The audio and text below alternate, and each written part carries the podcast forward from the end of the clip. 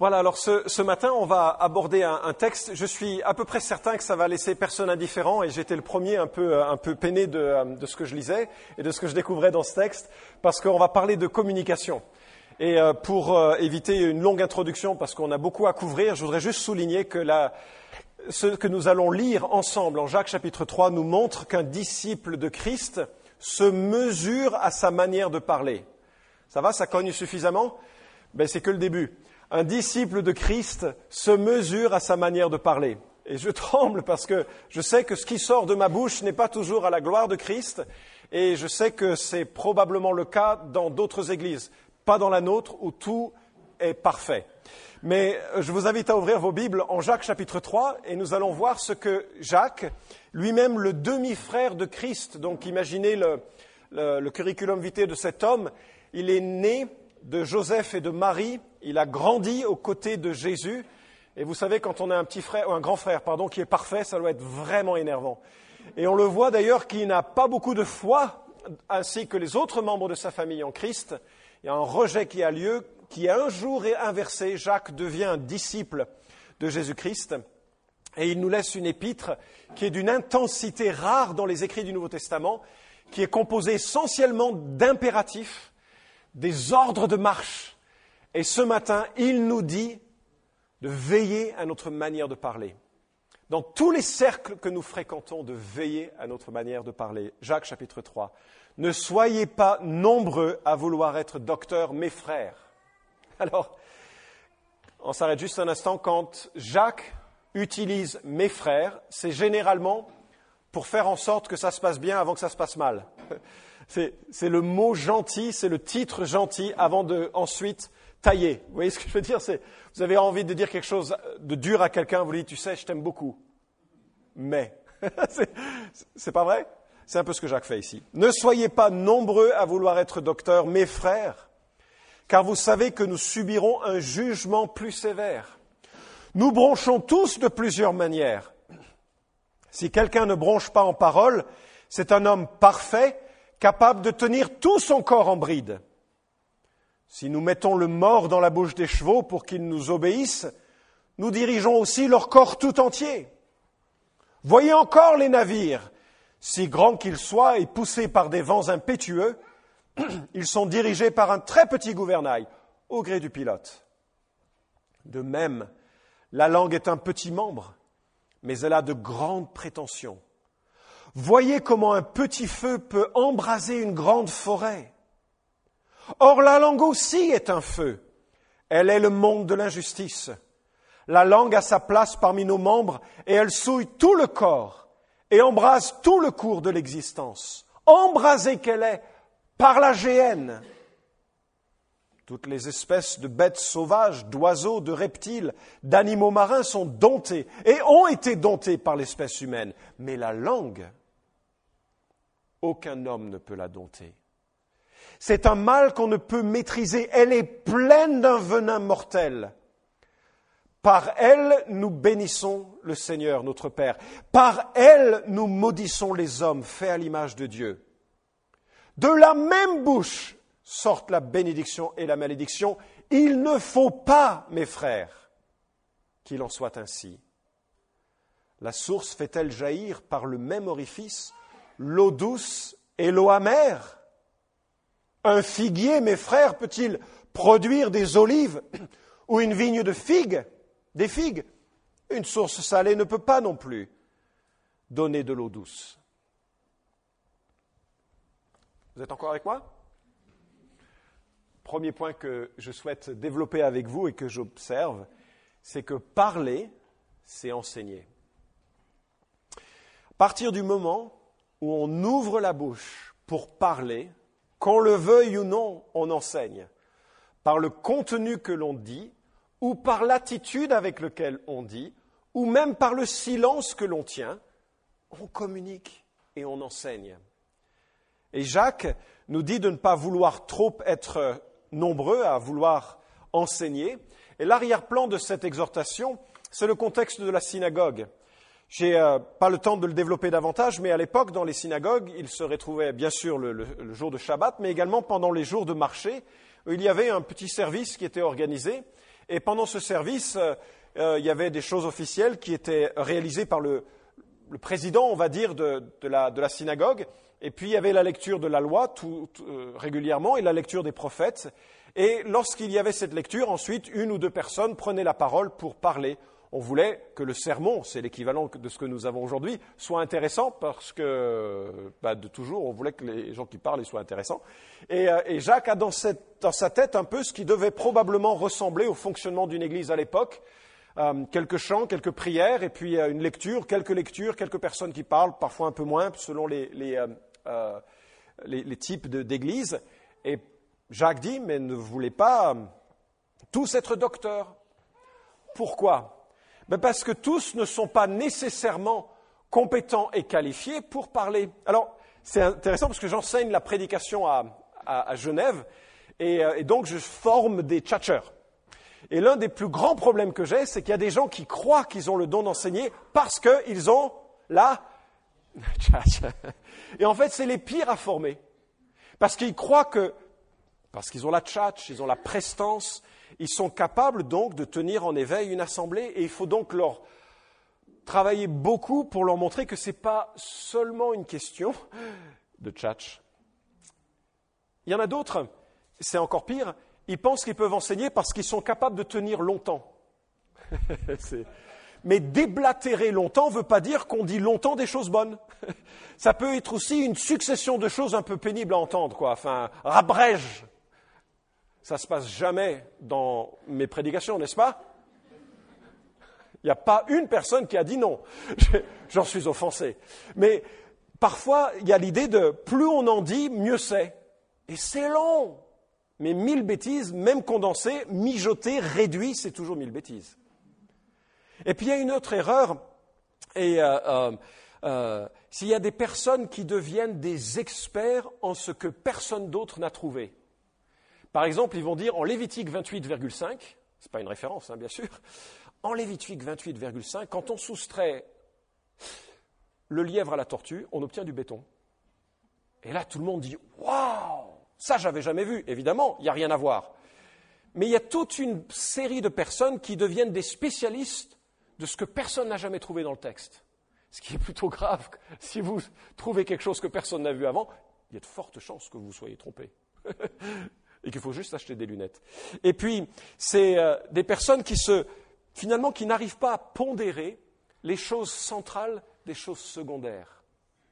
Et moi, je, remarque, et je crois que j'ai vraiment fait cette erreur nombreuses années au début de mon ministère, de ne pas distinguer ce qui est l'essentiel de l'écriture de ce qui est le secondaire de l'écriture.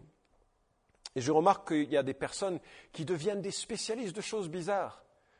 Je discutais avec le petit-fils de Harold Camping. Peut-être ça ne vous dit rien ce nom, mais il est devenu célèbre pour avoir prédit, comme d'autres personnes plus récemment, la fin du monde, avec une date en 2011, en mai 2011. Mais ce qui est surprenant, c'est que c'était un homme qui, pendant toute sa vie, a eu un ministère à la radio qui était assez décent, en fait. C'était un entrepreneur qui, parallèlement à son activité, enseignait l'écriture, répondait aux questions à la radio, et c'était relativement euh, solide, quoi. Mais il avait une obsession, l'obsession des chiffres. L'obsession des chiffres. Et alors voilà comment ça se passait, me dit son petit-fils. Parfois, il rentrait à la maison et il disait Jordan, c'est le nom de son petit-fils, donc le pasteur. Il dit Jordan, Jordan, Jordan. Le chiffre 13. Le chiffre 13.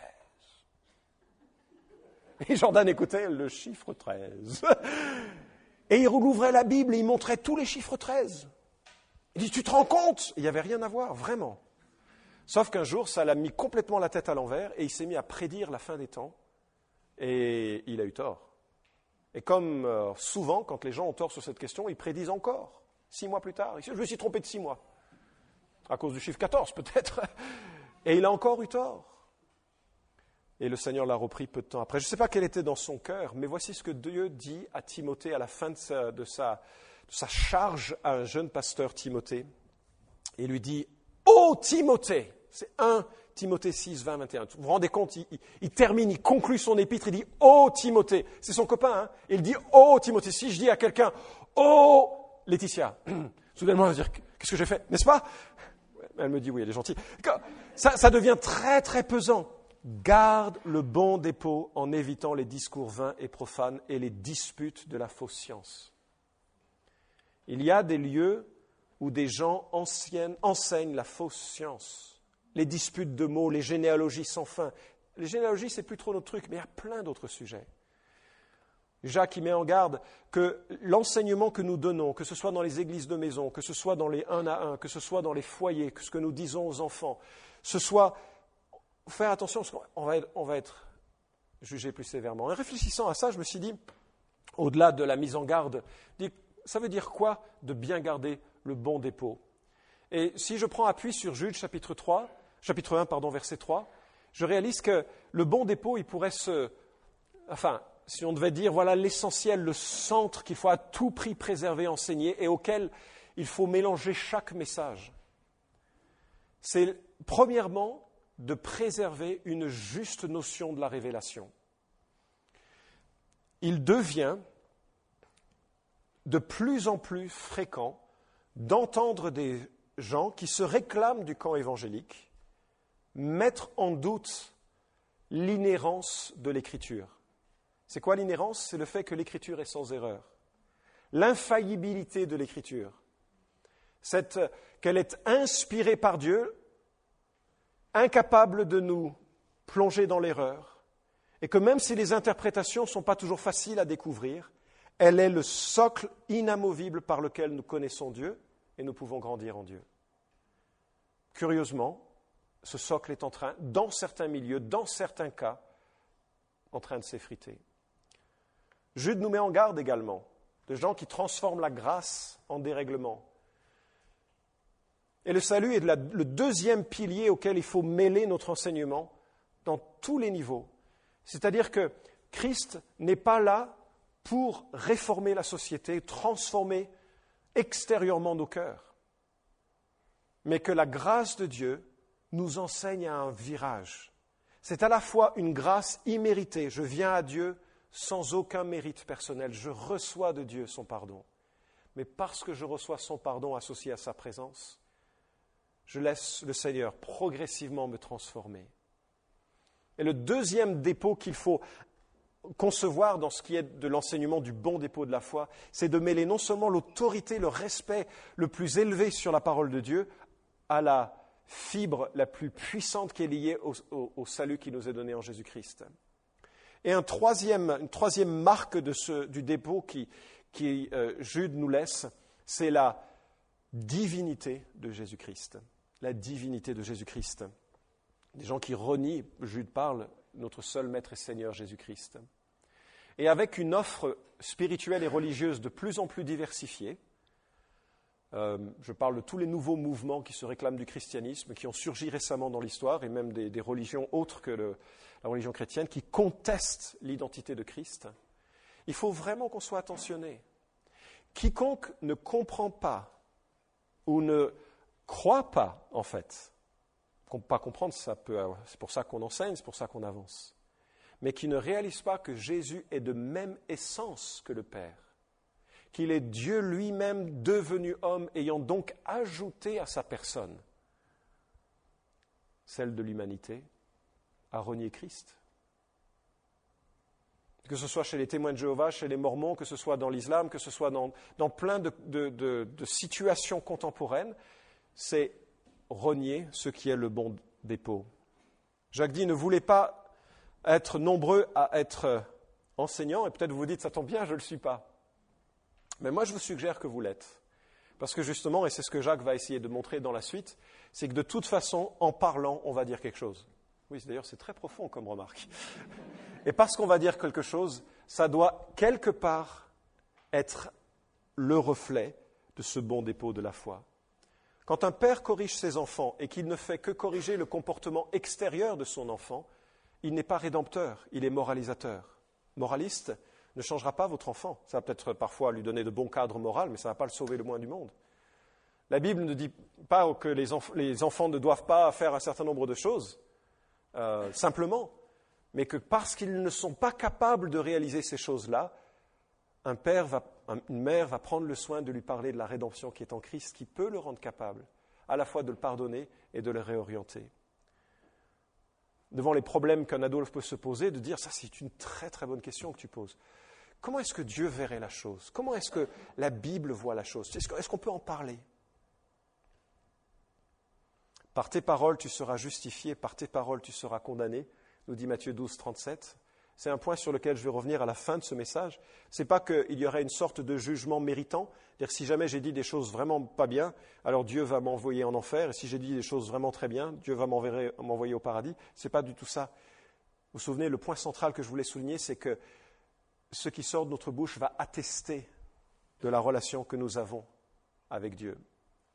Mais il y a peut-être dans l'idée ici que ce lors du tribunal de Christ, qui est un jugement qui concerne seulement les croyants et qui est un jugement de récompense, de valorisation, de euh, peut-être un peu de tristesse pour certains points aussi, mais ce n'est pas un jugement de culpabilité. La Bible ne parle pas en ces termes, mais plutôt de vanité, par rapport à la vanité de la manière dont on peut avoir vécu et de ce que Dieu veut mettre devant nous comme élément euh, encourageant et témoignant de ce que lui a fait dans nos vies.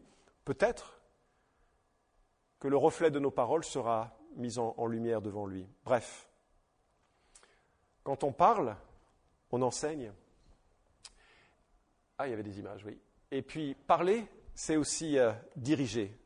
Vous avez remarqué au verset 3 Si nous mettons le mort dans la bouche des chevaux pour qu'ils nous obéissent, nous dirigeons aussi leur corps tout entier. Alors, je j'ai vraiment, euh, je suis pas du tout un, comment on appelle ça? C'est pas un cycliste, celui qui monte à cheval? cavalier, un jockey, euh, voilà. Mais une fois ou deux, je suis monté dessus, c'est vraiment des animaux sauvages. Hein. C'est vraiment des animaux, en fait. Mais ceux qui montent dessus, ce n'est pas que des bonnes expériences. C'est pour ça que j'en parle avec beaucoup de. S'il y a un problème émotionnel qui est. Mais quand on, quand on, on, est sur un cheval, il y a une chose qui est enfin, c'est qu'il veut faire ce qu'il veut, le cheval, hein, vraiment. Puis surtout si vous, s'il sent que vous n'êtes pas à l'aise, hein, il veut vraiment faire ce qu'il veut. Mais il y a un truc qui va le conduire, c'est, ce qu'on met sur le côté là qui doit vraiment faire mal et qui l'oblige au fil de l'entraînement à prendre à droite et, à gauche. Et puis c'est la même chose avec euh, les bâtiments euh, qui naviguent sur les, flots, les, grands bateaux. Voyez encore les navires, si grands qu'ils soient et poussés par des vents impétueux, ils sont dirigés par un très petit gouvernail au gré du pilote. Et, c'est assez amusant de regarder des, paquebots aussi immenses que ceux-ci et de voir qu'ils sont dirigés par ce petit truc-là, juste là. Euh, et ça mérite de l'attention, hein, parce qu'il y, a un bateau qui s'appelait le Costa, euh, quelque chose d'autre après, Concordia, voilà, de l'entreprise, qui, est passé un peu trop près, hein, et il s'est fait mais ramasser parce qu'il a mal piloté son, son navire. Et aujourd'hui, il y a des, navires qui font dix fois le poids de la tour Eiffel qui sillonnent les mers. Il faut 8 km et 25 minutes pour s'arrêter. C'est incroyable, hein Ils ne peuvent pas prendre des gens stop, ces gens-là. Eh bien, ils sont dirigés par un tout petit navire. Et rapporté à nous, qu'est-ce que Jacques veut souligner? Ben, Qu'on va diriger les gens par nos propos. Il y a une histoire que j'ai souvent utilisée, mais j'espère que elle, sera quand même nouvelle pour un certain nombre d'entre vous, c'est que Laurie et moi avons une euh, amie qui nous est vraiment chère, qui nous racontait cette histoire qui l'a bouleversée. Elle avait 16 ans, elle vivait dans un petit village un peu isolé, et à 16 ans, elle a fait son premier bal. C'est un événement, un premier bal. Et pour la première fois de sa vie, elle a dansé avec un garçon. C'est un événement, hein, c'est... Et puis euh, voilà, c'est... quelque chose. Et du bout du bal, son père a hurlé Espèce de je vous laisse traduire, ça se dit pas en trop dans une église, la suite. Prostituée. Vous imaginez la honte Vous savez comment elle s'est perçue quand elle a ensuite développé des relations avec les garçons? Ben, Comme une... Euh, et vous savez comment elle s'est comportée? Ben, Comme une... Euh, les mots dirigent, les insultes orientent, sculptent une réalité. Ce que vous dites, dites aux autres des choses qui peuvent former un miroir destructeur. Hitler a conduit à la mort des millions juste par tes discours. C'est effrayant hein, d'y penser. Jacques a bien vu les choses. Hein. Et je me dis, j'ai lu un certain nombre de livres cet été sur euh, un peu de relations d'aide, sur le développement, notamment de l'âme masculine et tout ça, enfin des, choses qui m'ont intéressé et euh, euh, qui, étaient, qui, étaient, utiles. Et je ne sais pas s'il a tort ou il a raison, cet auteur notamment, qui disait que la plupart des hommes, et notamment les hommes qui ont vraiment réussi, ont souvent au milieu, quelque part dans leur intérieur, une blessure de ce genre, une ambition démesurée d'un père, une absence complète de valorisation, quelque chose qui fait que ce qu'ils pensent d'eux-mêmes est blessé. C'est peut-être la situation de tous les êtres humains. Hein. Je parlais de ce que j'ai lu, mais c'est peut-être la situation de tous les êtres humains. Et combien Jacques nous dit que ce que nous disons va avoir un impact alors il l'utilise de façon positive ici. Les deux exemples, un cheval qui a un mort qui va à droite, un mort qui va à gauche, c'est bien, hein, c'est utile. Un paquebot qui va à droite ou qui va à gauche, c'est bien, c'est utile. Mais pour que ce soit un petit peu plus euh, fort dans nos pensées, il continue avec euh, la suite du verset 5, et là on passe à une illustration plutôt, euh, plutôt négative. Voyez comme un petit feu peut embraser une grande forêt. Or, la langue aussi est un feu elle est le monde de l'injustice. Elle est embrasée par la géhenne. Rien que ça, par l'enfer. Et c'est vrai que on vit dans une latitude ici où le feu n'a pas trop trop d'incidence et lorsqu'une maison brûle, on est vite capable de l'éteindre. Rome a brûlé presque, pas entièrement, mais presque, je crois, un tiers, une moitié hein, du, temps de, euh, du temps de Néron, du temps du Nouveau Testament. Un petit feu qui a commencé, qui a ravagé presque toute une ville. C'était craint, le feu, beaucoup plus que nous le craignons aujourd'hui ici. Notre fils habite en Californie où des feux détruisent des, montagnes entières, des, maisons par centaines chaque année. C'est impressionnant, hein, le, feu. Et finalement, euh, on réalise que le premier péché qui a transformé la société est venu d'une suggestion mentale, euh, euh, verbale, n'est-ce pas Communication. Personne n'a obligé Adam et Ève à pécher. C'était juste une suggestion. C'est terrible. C'est juste une suggestion. C'est à ce point-là que la langue peut influencer. Et lorsque la Bible veut montrer l'universalité du péché, elle utilise le registre du langage. Par, exemple, en Romains 3, 13, nous disons, et c'est euh, des êtres humains, hein, leur gosier est un sépulcre ouvert, c'est-à-dire une tombe ouverte. Alors une tombe ouverte, en Israël où il fait chaud, ça sent vraiment mauvais. Hein. leur gosier est un sépulcre ouvert. Ils usent de tromperie avec leur langue. Ils ont sous leurs lèvres un venin d'aspic. Leur bouche est pleine de malédiction et d'amertume. Waouh il n'y va pas de main morte, hein, euh. Enfin, c'est la Bible d'ailleurs qui ne va pas de main morte, quand l'apôtre Paul cite ces textes en Romains 3. Et euh, il est vraiment question d'un langage de mort. Les, serpents, hein, à cette époque, il n'y avait pas de, euh, de, quoi enrayer la morsure d'un serpent. Et dans certains pays, il y a des, des serpents qui sont capables de tuer en 2-3 minutes. Ils mordent qu'une fois, ça suffit en fait. C'est assez radical. 2-3 minutes après, on est, on est, mort. Et Jacques compare les dommages de la langue aux dommages d'une bête sauvage lorsqu'Ésaïe est effrayé devant la vision majestueuse, glorieuse et sainte de Dieu, vous savez ce qu'il dit? Malheur à moi, je suis perdu, car je suis un homme dont les lèvres sont impures. C'est marrant, moi j'aurais utilisé d'autres exemples, hein mais il dit dont les lèvres sont impures. J'habite au milieu d'un peuple dont les lèvres sont impures. Et mes yeux ont vu le roi. Jacques parle des problèmes de communication dans chaque euh, chapitre de son épître, mais euh, les proverbes aussi parlent pas mal de cela. Je vous lis un petit euh, pot pourri. Celui qui surveille sa bouche et garde sa langue en bride préserve sa vie de bien des tourments. Proverbe 21-23. Qui veille sur sa bouche préserve sa vie, mais celui qui ouvre trop souvent les lèvres court à sa ruine. Proverbe 13-3. Le sot lui-même passe pour sage quand il sait se taire. Vous êtes à un repas de dimanche et euh, il y a quelqu'un qui dit pas un mot. C'est quelqu'un probablement très sage. En fait, on ne sait pas, mais au moins on peut lui prêter ce bénéfice. le juste réfléchit bien avant de répondre, mais les répliques rapides des méchants répandent le mal. Le sot ne se soucie guère de réfléchir, il ne demande qu'à faire étalage de son opinion. J'aime bien ça. Toute ressemblance avec des personnages connus étant purement fortuite. C'est ça, la Bible est extraordinaire. Elle cogne là où on en a besoin. Moi, vraiment le premier. Les paroles du pervers sont comme un feu dévorant. L'homme au cœur tortueux, tortueux ne trouvera pas le bonheur et celui qui manie une langue perfide tombera dans le malheur. Proverbe 17, 20 connaissez cette femme? Lizzie Velasquez. Elle a une maladie très rare. A priori, ils sont deux dans le monde à avoir cette maladie. Et cette maladie fait qu'elle ne peut pas fixer dans son organisme la, euh, moindre graisse. Donc, je crois qu'elle pèse 29 kilos et elle vit euh, une vie vraiment euh, difficile. Et elle mange en surcalories, évidemment, hein, mais ça ne suffit pas. Elle ne peut pas fixer la moindre graisse.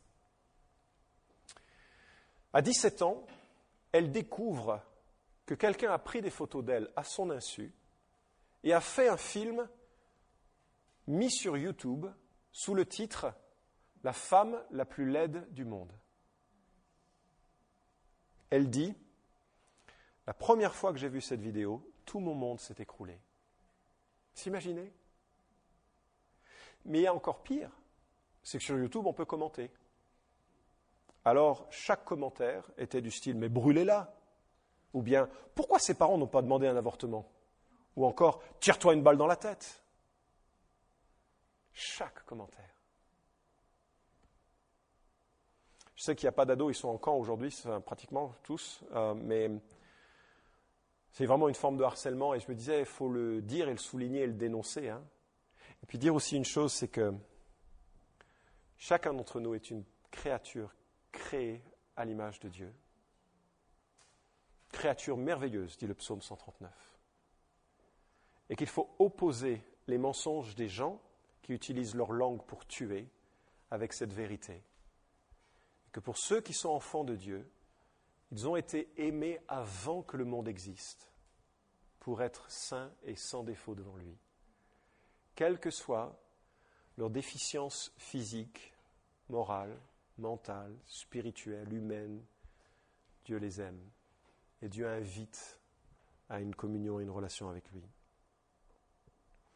Bien sûr, en disant cette histoire, je je ne veux pas trop me souvenir des fois où, en tant qu'enfant, j'ai probablement été cruel dans une cour de récré. Hein. Mais je me dis, nous qui sommes adultes, il faut vraiment qu'on veille à communiquer des choses qui valorisent, encouragent, ou qui reprennent justement, mais avec tout l'amour et toute l'ambition d'édifier l'autre à l'image du Christ. Allez, dernier point, et euh, souligner que parler, c'est vraiment euh, révéler. Et c'est ce que Jacques souligne dans la suite de ce texte. Il dit voilà, par cette même bouche, on va bénir Dieu, on va maudire les hommes. Il faut pas que pas possible. Hein. Et puis il utilise une image qui est toute simple. Il dit oh, on n'est pas dans un restaurant chinois. Enfin, c'est pas ce qu'il dit, mais il dit le même mot ne peut pas être euh, sacré, euh, salé, sucré en même temps. Hein c'est, ça, c'est, oui, c'est peut-être pas la plus belle des illustrations qu'on peut trouver, mais l'idée, c'est que ce qui se passe dans notre cœur ne peut pas être mélangé comme ça, quoi. En fait, c'est ce qui procède de notre cœur, se voit dans ce que nous disons, et ce que nous disons va donc refléter cette relation avec Dieu. Et c'est la partie la plus rédemptrice de ce, message que je voudrais souligner, c'est qu'il ne s'agirait pas de dire, en ayant écouté ce message, OK, à partir de maintenant, je ne dis plus rien de mal. Ce serait très bien d'ailleurs, mais ce serait insuffisant.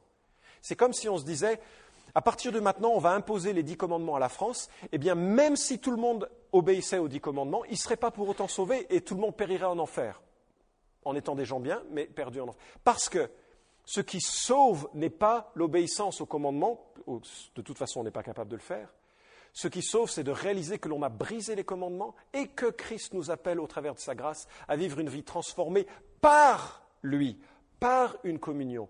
Lui nous donne son esprit, lui nous donne un amour intarissable.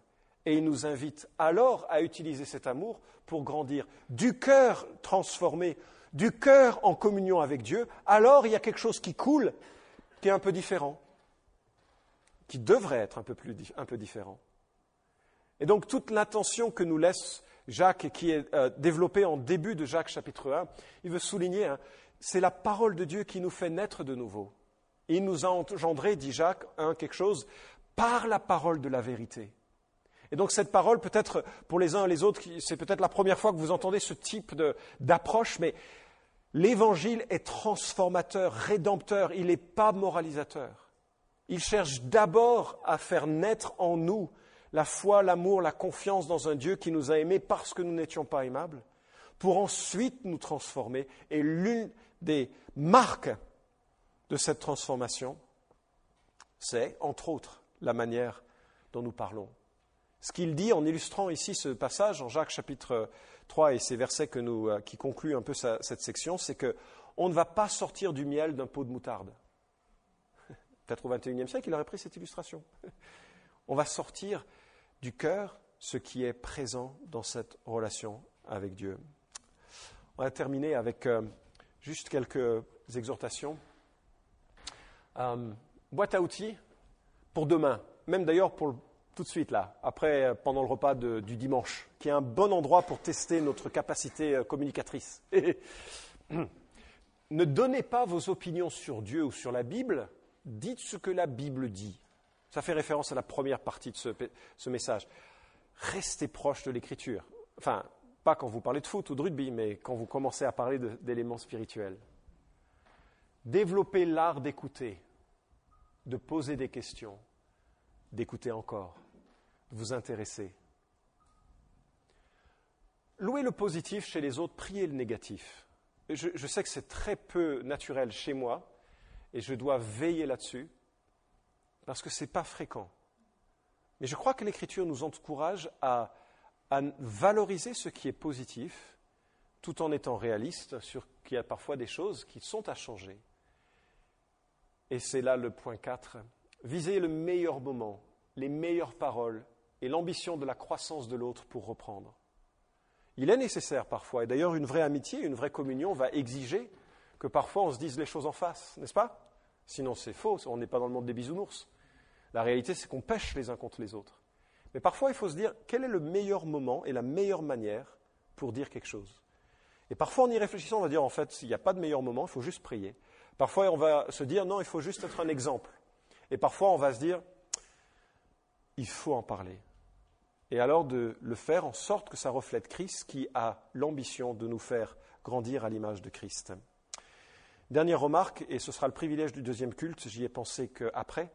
Je me suis dit, l'une des choses qui peut-être atteste le plus de cette communion avec Dieu et que l'on retrouve à la fois dans un certain nombre d'événements de, l'Ancien Testament et d'événements et de, descriptions ou de euh, prescriptions du Nouveau Testament, c'est la reconnaissance. Je pense que plus nous développons une attitude de reconnaissance sur ce que Christ a fait et sur les bénédictions dont il nous comble et dont on a souvent à peine conscience, plus nous développons une joie qui est la joie d'un enfant qui reconnaît combien son Père l'aime et la bénit. Et je crois que c'est magnétique les gens qui sont reconnaissants, non? Personne n'a envie de se dire tiens, je vais passer une soirée vers le plus grand râleur que je connaisse sur la planète Terre. Personne ne se dit ça le soir en disant tiens, c'est un bon truc pour ce week-end. Par contre, les gens qui expriment, à juste titre, hein, mais la, joie, la reconnaissance de connaître Dieu, sont, des aimants, sont des instructeurs. Et avec ça, je termine et je vous invite à la prière. Dieu et Père, euh, c'est tellement, tellement facile de prêcher sur un, texte comme celui-ci. C'est tellement, tellement facile de euh, remarquer les perfections de ta parole. Et puis c'est tellement difficile de constater que, moi le premier, que ce soit dans mes silences ou que ce soit dans mes critiques, je suis loin de l'intention que tu euh, présentes dans, ce texte. Je prie que tu donnes à la fois la repentance à chacun d'entre nous et à la fois la grâce du pardon, l'assurance d'un renouveau.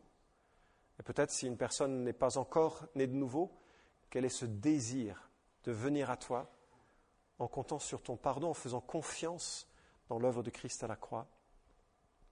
Et je te prie que tu viennes nous rencontrer chacun là où on a besoin pour que, bah, dès aujourd'hui et pour les jours qui viennent, notre parole reflète Christ. S'il te plaît, et pour ta gloire. Amen.